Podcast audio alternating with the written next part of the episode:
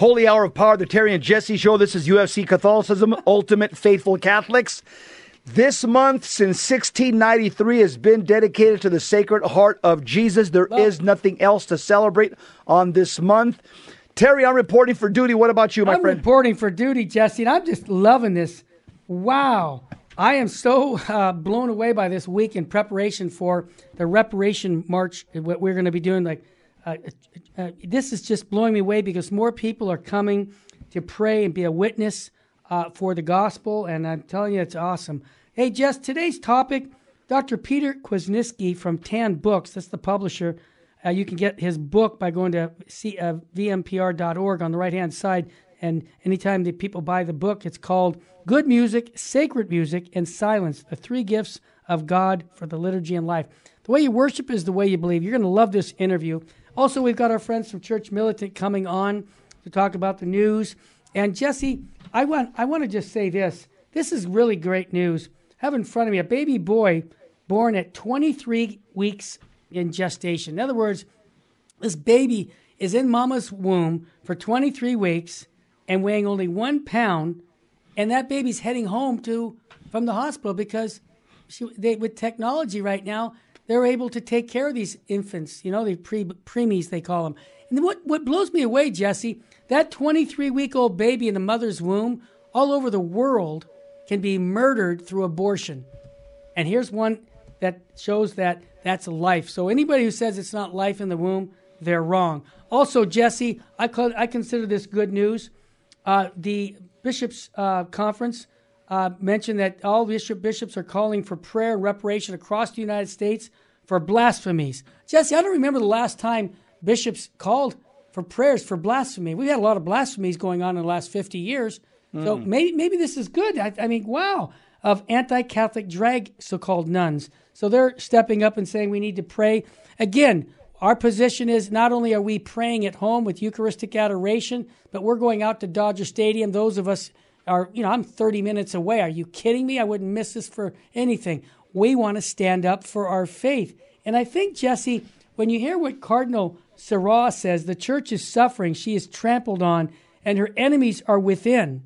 Let us not abandon her. And I think that's what we're doing, Jesse. We're not abandoning the church. We're standing up for her with our life, our hearts, and our love for Jesus. Amen. Tara, just want to invite everybody also tomorrow. Dr. Dan Schneider is going to give a presentation yep. in the evening on, uh, well, and actually tonight, uh, it's going to be tonight, June yeah, Wednesday. 14th. Yeah, right. Mm-hmm. Yeah, tonight he's going to be giving a talk on generational curses he, Dr. Dan Schneider is going to be a, doing a deep dive. Yeah. He's a he's a Catholic deliverance and healing expert. He's going to explain how to break curses, generational curses. That's tonight at the Sacred Heart Chapel. Terry, what time? It's going to be seven thirty, my brother. And uh, the men's conference, uh, men's group is there. If you want to come early at six thirty, they're also praying prayers before the Blessed Sacrament and expiation and reparation. That's what we're all about here. It's prayer and action, Jess. Yes. So if you want to catch a talk tonight on how to break curses, tonight 7:30 the Sacred Heart Chapel with Dr. Dan Schneider will be there. I also want to thank Catholic Vote Terry. They're oh, yeah. they're saturating the internet, billboards, oh. trucks. Yes. Uh, God bless Catholic Vote. Uh, I, I want to thank them for for all the media yes. that they're putting out there, and and they're just spotlighting uh, this this evil that's being perpetrated by the Sisters of Perpetual Indulgence at Dodger Stadium. And I also want to thank all the other apostles, Terry, that are just so locking locking arms with us. with us. Yeah. Also, uh, Dr. Eric Baumgartner, who listens to the show, he has uh, something critical to say about the Dodgers. Oh yeah. He says I'm a thoracic and vascular surgeon working in LA County. I was a Dodger fan. I met Vin, I met Tommy Lasorda and worked in the hospital wing dedicated to him at Centinela Hospital. Vin Scully died less than a year ago, and there's a YouTube video of him leading the rosary. What in the name of heaven is the Dodgers leadership thinking?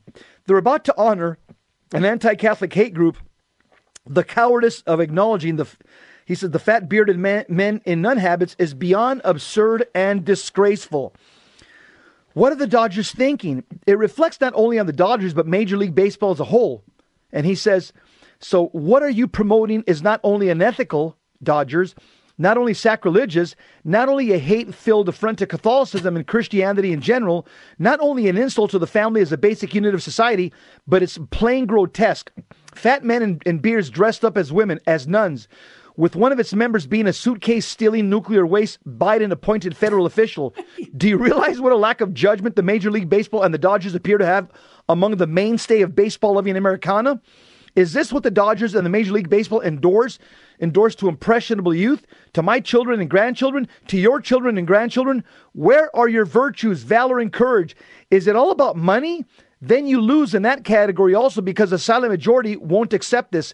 As a surgeon and physician, I do see the writing on the wall.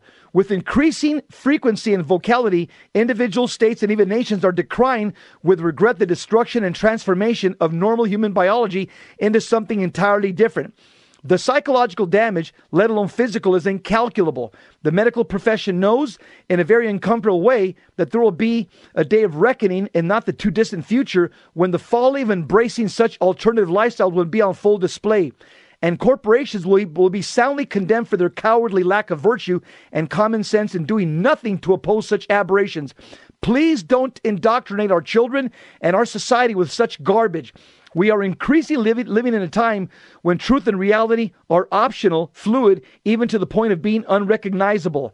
Let us remember Alexander Solzhenitsyn, the famous human rights activist who dissented from Soviet ideology and was exiled from communist Russia in 1974. The day before his exile, he made a plea to his compatriots, quote, live not by lies, close quote. The plea was simply to perform conscientious, objected to false ideologies, simply do not comply. Catholics do not go along with lies and falsehoods. The very accusations that Solzhenitsyn leveled against the engineering of truth are now being increasingly embedded into a woke corporate culture with which these institutions do to their own detriment in a manner of corporate suicide. Sincerely, Dr. Fritz Baumgartner. And I might add, friend of mine for 30 years. I'm godparents to his children. This man has been fighting the fight inside as a doctor graduate of UCLA. Check this out, Jesse. He was teaching at UCLA the new doctors on, uh, you know, giving them the morals. What a great position to be in. That we should wow. do no harm, like abortion. He was teaching them never do an abortion. The UCLA said, "Wait a minute, wait a minute. We've changed our minds on that.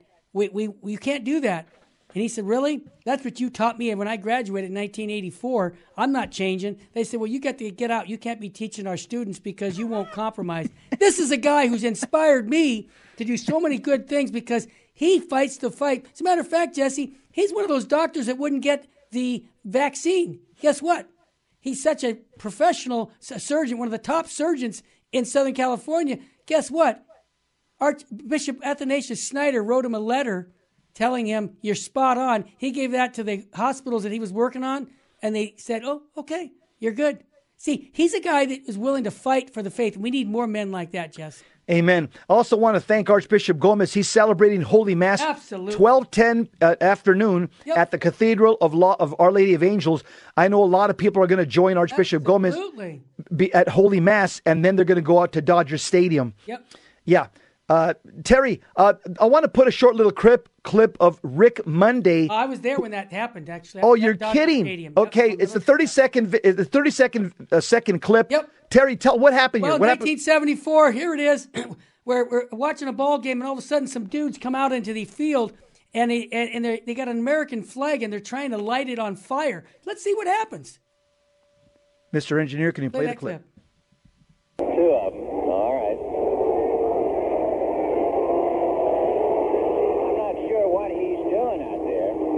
looks like he's going to burn a flag, and Monday runs and takes it away from him. And so Monday, I think a guy was going to set fire to the American flag. Can you imagine that? Well, they better lose him in a hurry.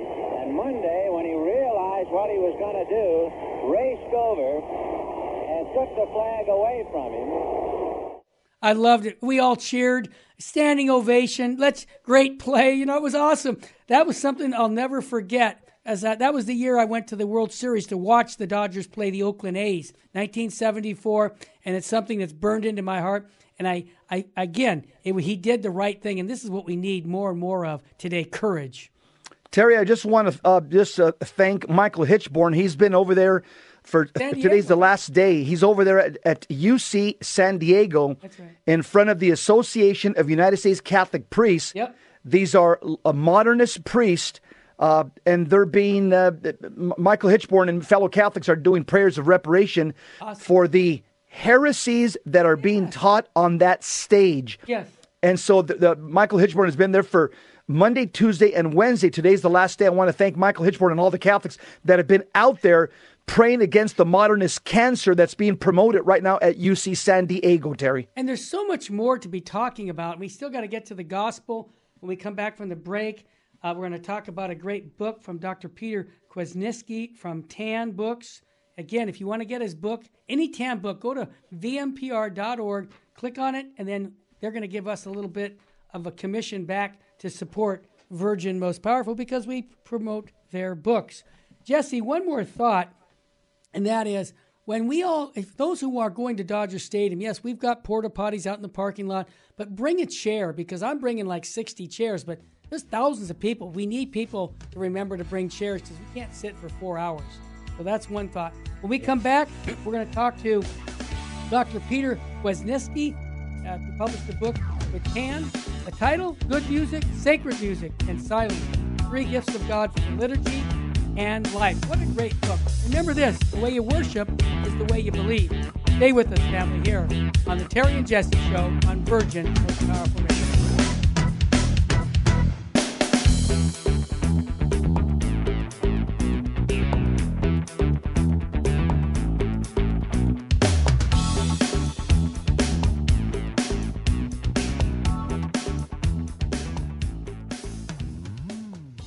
friend, Dr. Peter Kwasniewski. He's just written a new book. It's called Good Music, Sacred Music, and Silence Three Gifts of God for Liturgy and Life. For those of you that have never read anything that he's written, I would consider him. People ask me, say, Jess, what angle does Dr. Kwasniewski have? I say, what Karl Keating was 30 years ago to the Catholic Protestant apologetics, Dr. Kwasniewski is, is today uh, the theologian that we look to, to to explain to us all things pre 1965. To be honest with you, and he's just a gift to the church. All his books are a wealth of information. Doctor Kwasniewski, welcome to the show, my friend. Thank you so much, Jesse. Hey, uh, once again, you've uh, you've written another groundbreaking book in in in, uh, in the life of the cat, the average Catholic, because as Catholics, we all know we all have a sense, the sensus fidei, that that music plays not only a pivotal role in history, in American history, in all history, but it also plays a pivotal role in the Catholic faith. And so you say that this book that you wrote, Good Music, Sacred Music, and Silence, you said it's the fruit of decades of experience, study, and reflection. Can you kind of unpeel that? Can you tell us more about your background in music and how it led you to write this book in particular. Yes, certainly. Um, music is a great passion of mine. It always has been ever since I was a small child. Um, my whole family is very musical. All my siblings, my parents, uh, my my oldest brother went into music professionally, so it's definitely something in the air in the family. Um, but I certainly took it much further than anyone else in terms of Catholic sacred music. Uh, I sang in many church choirs from from the time I was a child, adolescent, young adult, really for for decades now. I've never not been singing in a choir of some sort or another. Um, I learned composition and I began to write music at the end of high school. Classical music, you could call it, broadly speaking, um, mostly choral music for for the choirs that I was a part of. Uh, so I had experience as a singer, as a composer, as a conductor um, of of various choirs.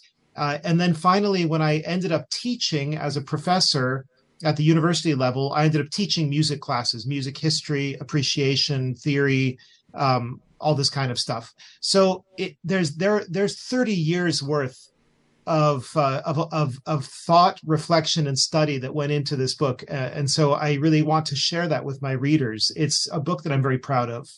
You should be. Yes. Hey, I got a question, Doc. Hey, you make the pretty bold claim that many of us have said that much of today's popular music it's harmful for the soul. And I want to understand why you think so and demonstrate to us uh, how that is. And does anyone else think that? Like the Opus Angelorum, I know they think that. They have an mm-hmm. article on that same topic. So I think you're onto something. Tell us why you think it's harmful to the soul. Yes. Okay. So the I'm going to make this point first. Sure. And that is that very few people take music seriously as a moral force, as a personality and character shaping yeah. and destiny determining determining force. But it is in fact that because the music we listen to both it both reflects our ideals, what we think of reality, what we think is valuable, what's worthwhile, uh, and it also shapes our desires and our expectations and our aspirations. You know, in a certain way, music is is almost like the barometer that or the or the thermometer that shows you you know where somebody is coming from what their temperature is you know about say their attitude towards life their attitude towards god towards the universe right? It's very important.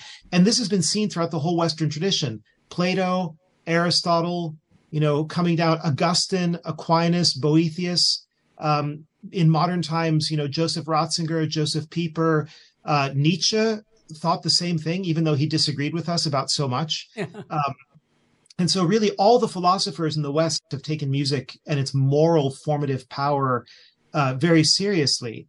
Now, I, will say this much: um, I think that music that is uh, excessively passionate, that that appeals to the lower passions, what we call the the the concupiscible and irascible appetites, that stirs up lust or stirs up anger, uh, and there are genres of music that do this.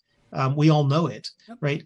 The, those those sorts of genres, if you only heard them once in a while, they wouldn't have much of an effect on you. Just like if you eat poor quality fast food once in a while, it's probably not going to have much of an effect on your overall health. But if you consume this music day after day after day, it is going to have an effect on your moral character and on your intellectual life and your spiritual life sure. too. Makes sense. You know, doctor, it's uh, there's even some Eastern thinkers that that actually agree with us in the West as well. Confucius, he he also said, if you want to know the morality of a nation, let me hear the music. That was Confucius. So he's he's an Eastern thinker that's not Christian, but he he gets it. And, and uh, you even have modern uh, enemies of truth that that realize the power of music uh, Anton LaVey, who the, the, the satanic high priest who founded the Church of Satan, he actually said before he died, a few years before he died, he says, uh, he says, I will use uh, a pop culture, most especially through the manipulation of the human mind through music and propaganda in politics to subvert humanity. And so, mm-hmm. you know, this is this is an arch enemy from the temp- the Church of Satan. But let me ask you another question. So some people may say, well, Dr. Kwasniewski, he's just anti-music. You know, he doesn't like any, he's a fuddy-duddy, okay? He's, he, they're going to say, he's a trad professor fuddy-duddy that just wants to sit behind his piano all day or, you know, listen.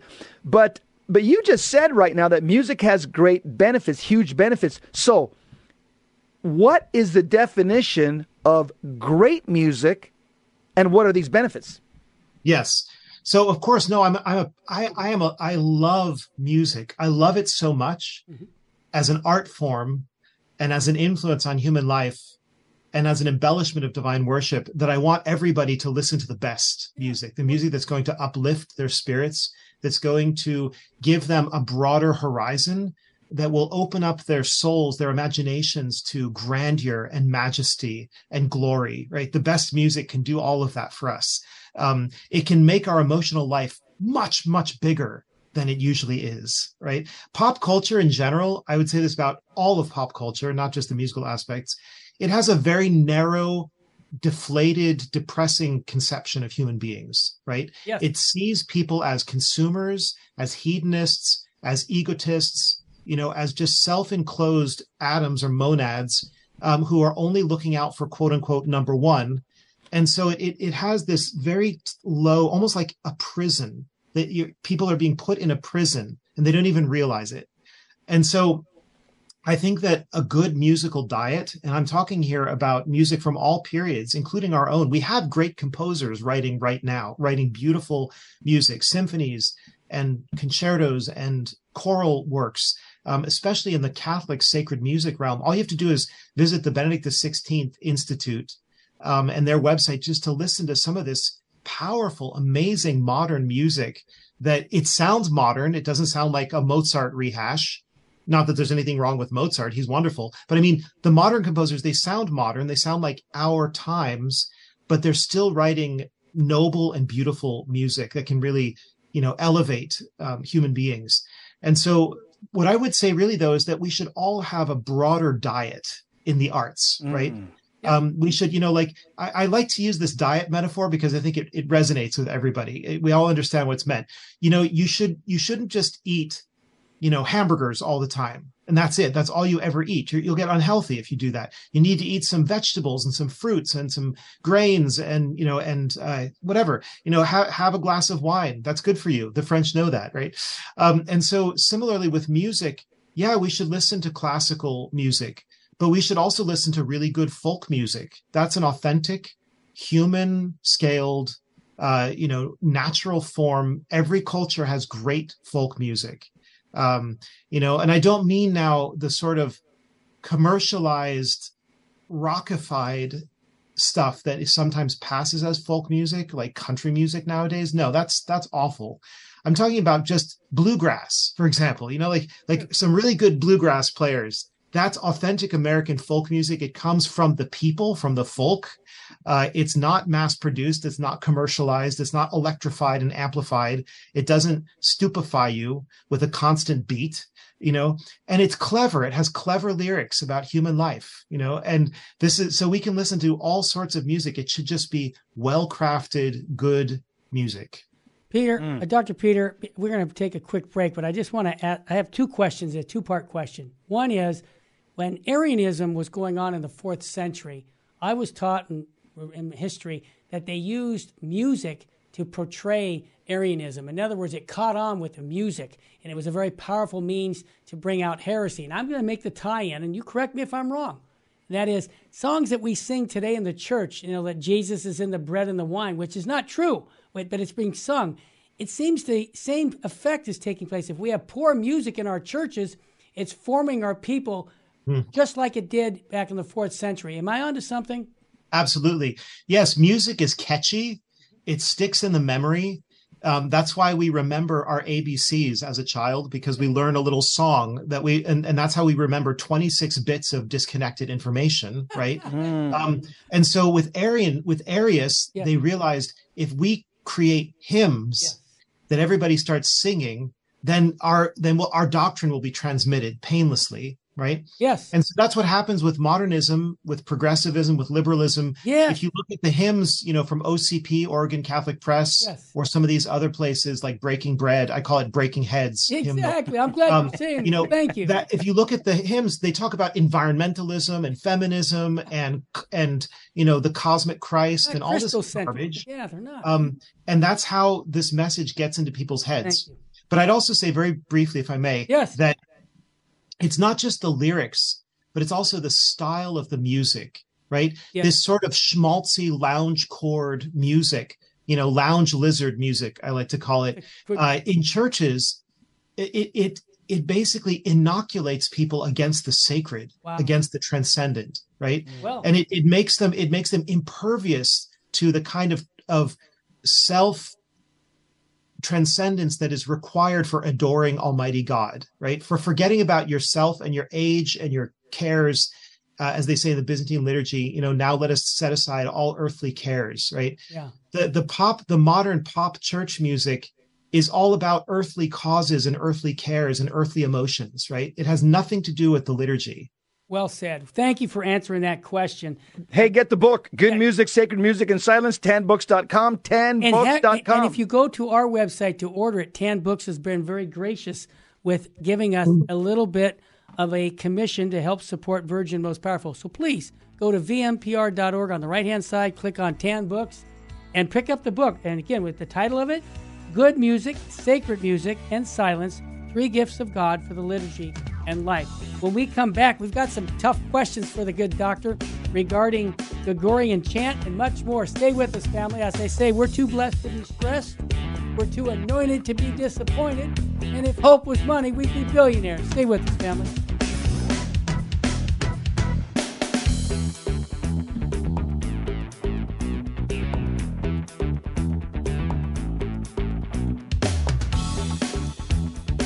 We're back to Terry and Jesse show. We have Dr. Kwasniewski. Anything regarding the sacred liturgy, Go to him. anything, really anything pre 1965, the tradition of the church, this is the go to guy right here. This is a guy, he's like the Catholic answer man when it comes to everything traditional. And I'm glad that, uh, and I'm glad that he's put, putting out one book after another and he's helping out the body of Christ in a huge way, Terry. And Jesse, I might add also, he's an expert on the documents of Vatican II on the liturgy. I've heard you speak, I've read articles on that also. You're very much on tune that says, hey, when are we going to implement, you know, ad orientem? Because it says that in the Vatican II documents. So there's much of what uh, was in Vatican II that never got implemented, and you've talked about that. But let's get back to your book, Jess. Yeah, let me. Uh, so obviously, Dr. Kwasniewski, you're a lover of Gregorian chant, and you say that it is the perfect and irreplaceable music for Holy Mass. So, what's the big deal with this type of music? Why can't we just have, I don't know, Life Teen music at every church? yes, why can't we? Well, I for those who are listening to the earlier part of our interview, Yes. they'll understand the problems with the sort of hyped up, super sensual, um, you know, uh, pop music style for for church because it's not conducive to prayer, it's not conducive to meditation, it's not conducive to the lifting of the heart to God, which is the definition of prayer according to the fathers of the church. Um, what it what it conduces to rather is it immerses us in our emotions, our feelings, our passions. Um, it makes us think about ourselves and, and our neighbors. It does not make us adore and supplicate God and be contrite for our sins uh, and and long for the kingdom of heaven. It doesn't do any of those things. So we don't want that kind of music Amen. what we want is a kind of music that that that helps us to pray that carries us along in the liturgy that calms our, our emotions and our feelings that reassures us god is present here um, that puts us into a a frame of mind that is open to meditating on his word and on his truth and on his love um, and that basically um, in a certain sense, we need in the church a music that's like the aroma of incense, right? That instantly reminds us where we are and in whose presence we are. Okay. Gregorian chant does this very, very effectively Yeah. for many reasons. The first reason is it's exclusively for divine worship. When when anybody hears Gregorian chant, they think Catholic Church, you know, liturgy, monasteries, monks. You know, they every it has this such a strong emo- uh, association that whenever Hollywood wants to depict a Catholic ceremony, they've always got some chant wafting in the background because they know about this powerful connection, exclusive connection. But if we if we drill in a bit more, we can say that chant also it's it's almost always the words of God taken from Scripture. That's the words of the chant in Latin, um, and it it gives those words pride of place. In other words, it it delivers those words um, in a way that's that's that puts a focus on God's word, right, and not on human words and and human interpretations. It kind of gives God's word the front and center stage. Um, and it's just one melody, right? So, unlike complicated music with many voices, although that can be very beautiful, that makes it harder to follow the text. Chant is one voice, one line, Yeah. and it's easier to follow uh, the prayer that's being sung. It's also kind of a free floating sound because it doesn't have a strict rhythmic beat. It's it it sort of floats and undulates. Um, so you can't put chant into a key uh, into a time signature. It's not in three four time or four four time. You can't tap your foot to it. It's not like a march or a dance or a waltz, right? Right. right. It it, it just floats along, and that's also great for meditating. It kind of gives you a sort of ethereal and otherworldly sense. Um, and there are other aspects about chant that I could talk about, but the point is it's it's unique and singular and and uh, induces meditation and and and adoration. And so these are the reasons why we want to use chant. It's very vertical. It goes to God. Yes. Now, you mentioned the word prime of place. Vatican II's document also talks about Gregorian chant being of prime of place. What in the heck happened? I mean, I'm going to ask you: Are you are you saying that we should only have Gregorian chant in liturgy? But what has happened to our church because we used to have Gregorian chant, and why isn't the document they're saying in Vatican II, we, we, it seems like we just disregard what it what the fathers of Vatican II said about Gregorian chant. I if I if I'm wrong, correct me, but I don't. I go. I travel a lot to parishes. I don't hear Gregorian chant too often. Yes. So it's it's it's kind of a disaster what happened after Vatican II. I mean, I don't need to tell you that, but specifically in the area of liturgy, Yes. all of the bishops and abbots and religious j- superiors at Vatican II, Yeah. over 2,000 of them, Yes. they were sold a bill of goods, but the wool was pulled over their eyes, right? They they they they were told things are not going to change radically. That everything's still going to be in, mostly in Latin, Yes. except in missionary territories, Right. uh, where some more things could be in vernacular. Yes. Um, they were told that chant should retain the chief place. Yes. Is a more literal translation, principum principem locum in Latin. Okay. Um, and uh, you know other sorts of music like polyphony Yes. uh, can still can be admitted as long as it's con- you know coherent with the litur- liturgical um, act. And so they were told all of these things that were very reassuring, and they all signed off on Sacrosanctum Concilium. Yep. Yep. Uh, and then within ten years, everything was radically different. I would um, through that. Yes, you're right. Yeah, and and if if you ask, well, why did the bishops go along with it? Well, what were they supposed to do? I mean, all of these bishops had in their heads the idea that you have to obey the pope, Yeah. whatever he does, whatever he says. I think we're in a better place right now because a lot of people have the healthy sense of no, if the pope is asking for something that's completely uncatholic, then let's not do what he's saying. That's that's it's wrong to do what he's saying. Yeah. If you know, we're not going to follow the lemmings off the cliff just Right. because one, you know they're wearing miters, okay? And so, so I, I think that we're smarter now, and Pope Francis has helped in a way to to kind of wean people from what I call hyperpapalism. You know, this Amen. papal absolutism. Yeah. Um, but in any case, right after Vatican II, you know, everybody had this idea that, that they have to do what the Pope says. Pope Paul VI said, you know, Latin is beautiful, Gregorian chant is beautiful, but it just doesn't reach modern man Hmm. anymore. Well, that's an absurd thing to say. I mean, the only churches right now that are flourishing and growing are the conservative and traditional ones. That's a okay? fact. You know fact. so it's it's it's the opposite is true modern man is longing for the sacred and for the holy and for the transcendent and for the beautiful right we don't get it in our secular life No. our secular lives are rather dull and often ugly the buildings we live in and work in and so on we want something different from modernity and from secularism right um so yeah i mean that's Thank you. Thank you. that's what's going on I Yeah. experienced everything you said. yes, uh, Dr. Kwasniewski. So, uh, are you saying that there should be only Gregorian chant in the liturgy? All No. things? No. Okay. No, no. So, I mean, I, I agree with the Second Vatican Council that the reason chant should have chief place, Yes. so it should it should have the foremost place, Mhm. is because it's the music that grew up together with the Roman rite. It is the musical clothing of this rite.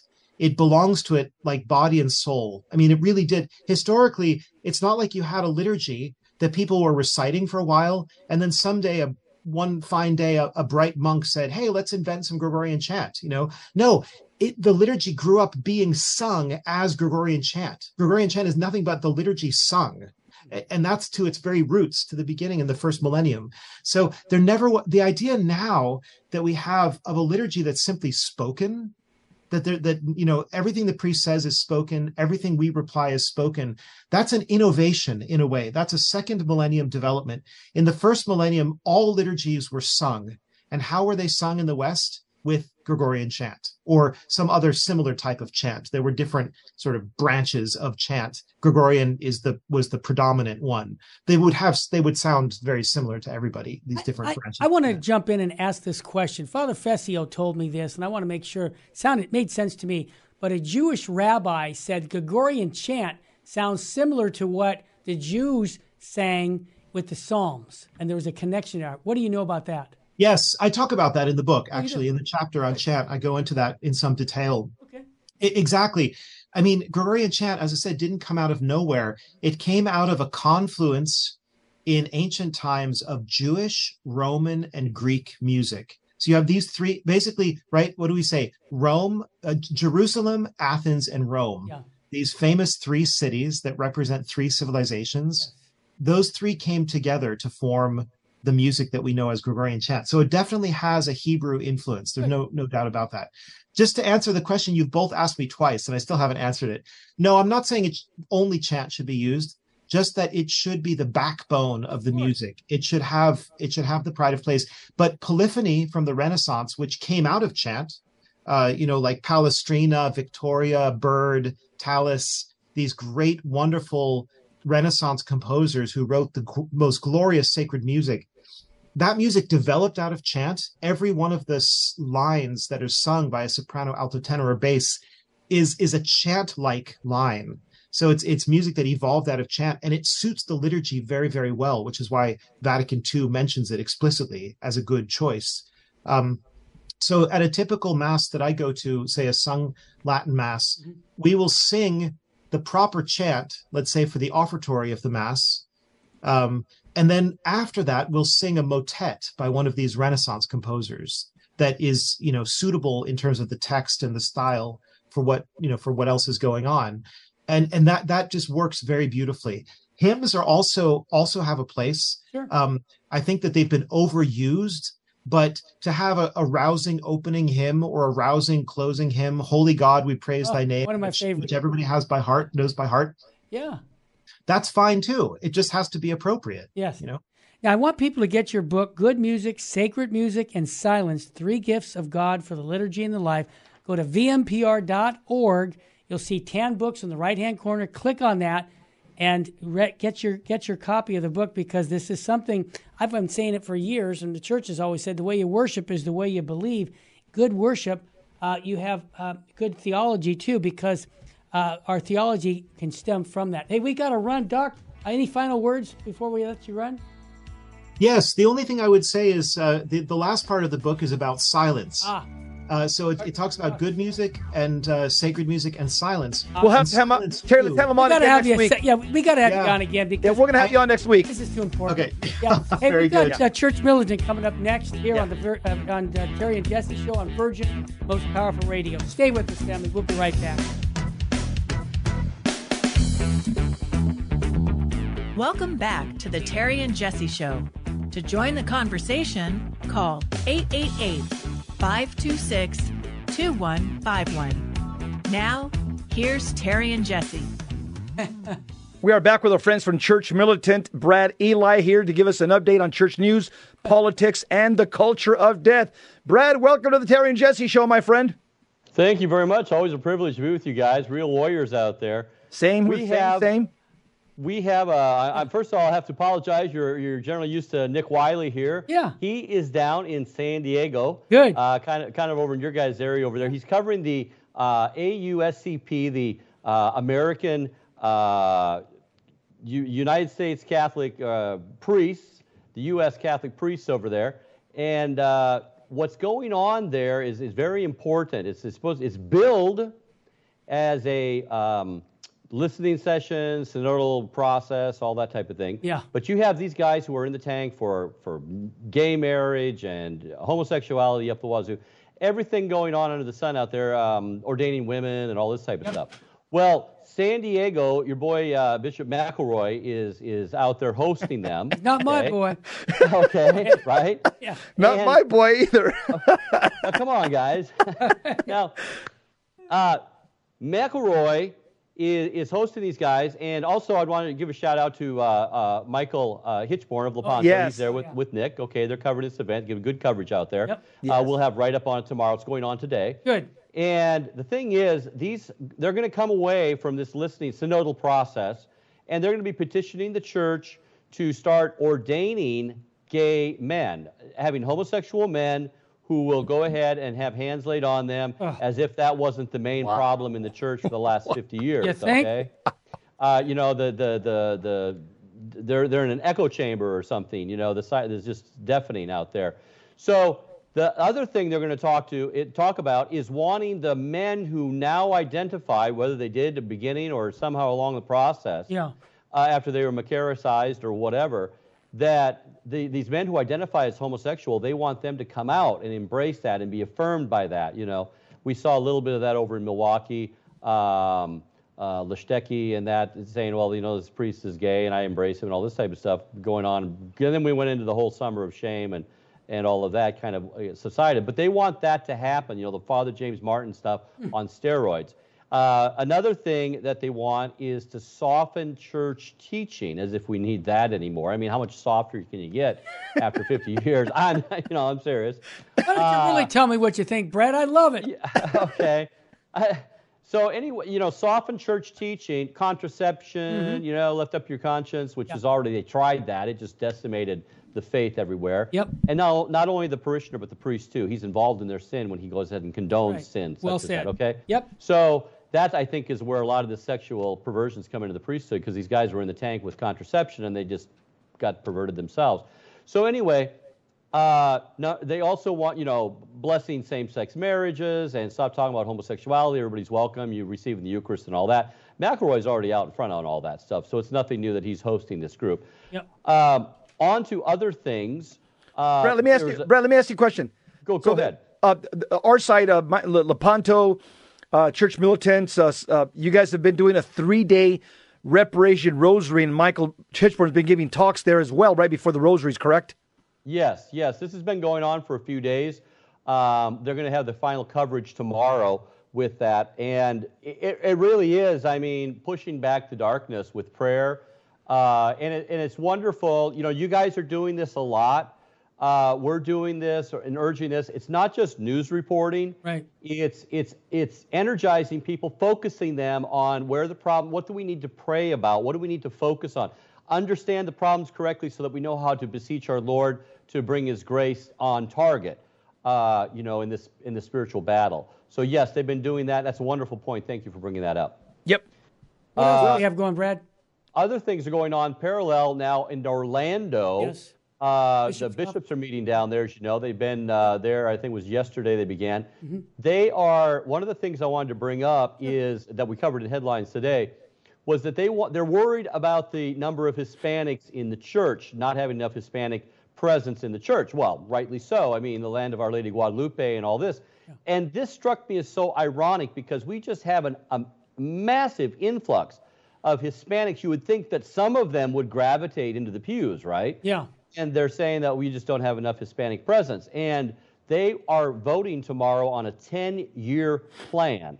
I could fix the problem in, you know, three three minutes. Get over there and tell them.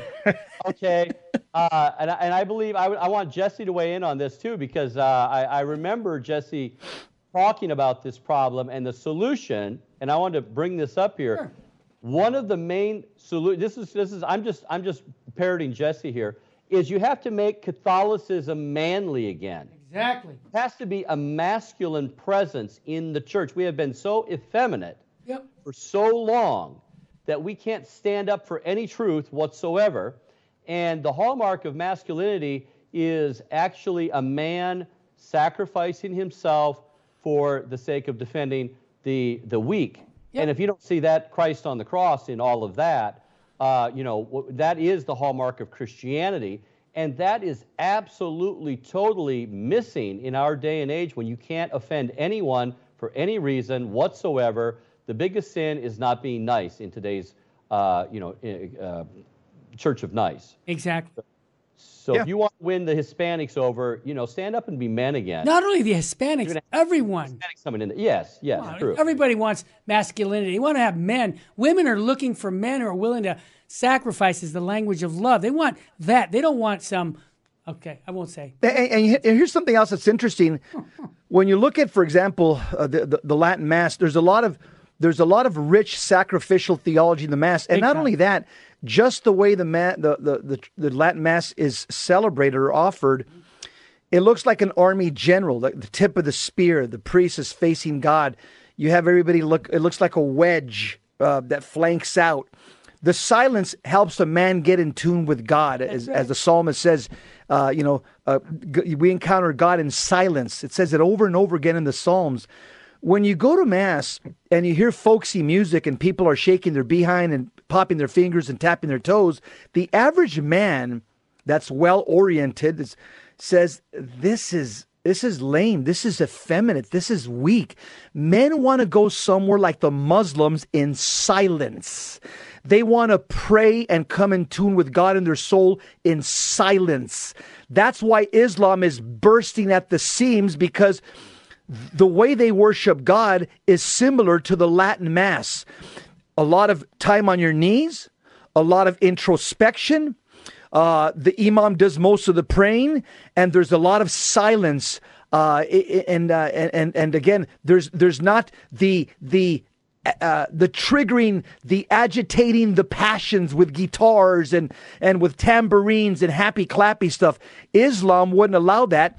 And that's what's destroyed many men from coming back to church after 1965. Oh, amen. I mean, you're on target with all of that. Uh, the fact that the, uh, you know, the, the Latin phrase, lex, lex orandi, lex credendi, as you pray, so you believe. And then there's the third one, uh, lex vivendi, so you live and that that those three you know as you pray so you believe and so you live so you put it into practice out there.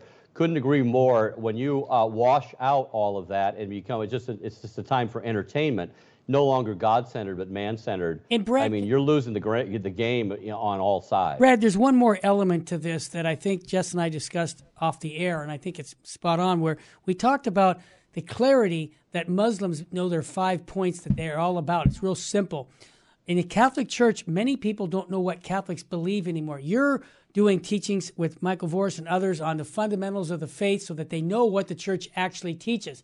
We're lacking that inside the church clarity with charity. Oh, absolutely. I, I was in the seminary for several years, uh, didn't get ordained, you know, but the, uh, the thing is, I remember very vividly having the thought yeah. on that very topic. Can you not speak the truth, but do it patiently, kindly, charitable, and all this? And the answer basically was no. The truth is offensive. You can't bring up these truths because you're going to offend somebody. Terrible. So you have to just either ignore them, water them down, or, or walk away from them. Yeah. Um, but, but that being said, you know, we talked about McElroy yeah. and not doing really well, and we talked about the Orlando Bishops, yeah. uh, you know, Bishops in Orlando not having the sense to solve the problem right. like tomorrow. Uh, but the bishops down in Orlando did do a good thing. We want to give a shout out to that. And it's also something that sits close to home here. Of course. I'll uh, read a phrase here. The U.S. bishops are coming out uh, with an act of uh, inviting Catholics to make an act of reparation yep. on Friday, That's right. the Feast of the Sacred Heart. And this is a quote from their, from their meeting. On June 16th, the day of the Solemnity of the Sacred Heart of Jesus, a professional baseball team, here we're going to name the Dodgers, of course. has shockingly chosen to honor a group whose lewdness and vulgarity that's the Sisters of Perpetual Indulgence, are mocking our Lord, his mother, and consecrated women. And they say in their, their statement, this cannot be overstated. Uh, it, it, cannot be overstated, that right. the vulgarity, the level of that. So good for them. I agree. That they, that they are inviting Catholics, uh, all listeners out there, yep. uh, to go ahead and join in. Sure. Um, you know that uh, that that consecration and that and that prayer uh, to push back against the darkness because uh, I tell you, it's, it's, it's getting dark out there, and we do need to start lighting some lights. Amen, brother. Well said. Brad, I want to so, thank all you guys at Church Militant also for all the all the advertisement you've been giving us here in the West Coast. Uh, uh, you know, thank you guys the, very uh, much. Yeah, preparation. yeah, we're going to be running. Uh, we're going to be running air support for you guys uh, from the studio here at 5:30 on Friday. Uh, full coverage of everything going on out there, all the prayers, all the all the witnessing going on out there and uh, all the good that's happening out there. So uh, tune in, Church Militant. We got live coverage going on starting at 5:30 on Friday Eastern awesome. time. Brad, I want to thank you, and I just want to also mention we are going to be streaming this live for those who can't make it. There's probably going to be five to ten thousand people there, but all over the world. Stay in tune with Church Militant. Continue to watch if you want to see this. Every talk that's going to be given, the prayers. It's going to be an amazing event. And I want to just say that we are essentially doing this for the sacrileges that are going on, not only at Dodger Stadium, we offer up this prayer for the whole world because remember, Our Lady said at Fatima that souls are going to hell because no one's there to pray and make sacrifices. So we all need to do more than just, in my opinion, say our prayers. That's important. But here in Southern California, you're here, come on out and join us and make a witness for Christ. And Church Militant will be covering that. And Brad, I want to thank you for all the work you're doing and all of the people at Church Militant. May God richly bless you. Brad, I'm going to ask Jesse a question, see if you know the answer. What state should you be living in, Brad? Uh, State of State of grace. grace. You got it. All right. All right, All Jess. right. Thanks, Brad. All right, brother. We'll see you. Thanks for sending out a camera crew out there on, on uh, Yeah, Friday. Thanks a lot. It. God bless Yep. you. Jesse. Yeah, don't live in a state of mortal. Yeah, don't live in a state of mortal sin. Yeah. Absolutely. Take your rosaries, pray your rosary every day. Remember, we serve the Virgin Most Powerful, the 12 star general. Read your Holy Bible every single day and unite your prayers to the sword of St. Michael. And let's continue delivering powerful blows to the kingdom of darkness and tear down the gates of hell, Terry. It's a right two punch, right one with the left and a right. We're praying and we're going to be physically out at Dodger Stadium. Join us for that event. Three o'clock we start, the hour of mercy. Please join us. May God richly bless you and your family.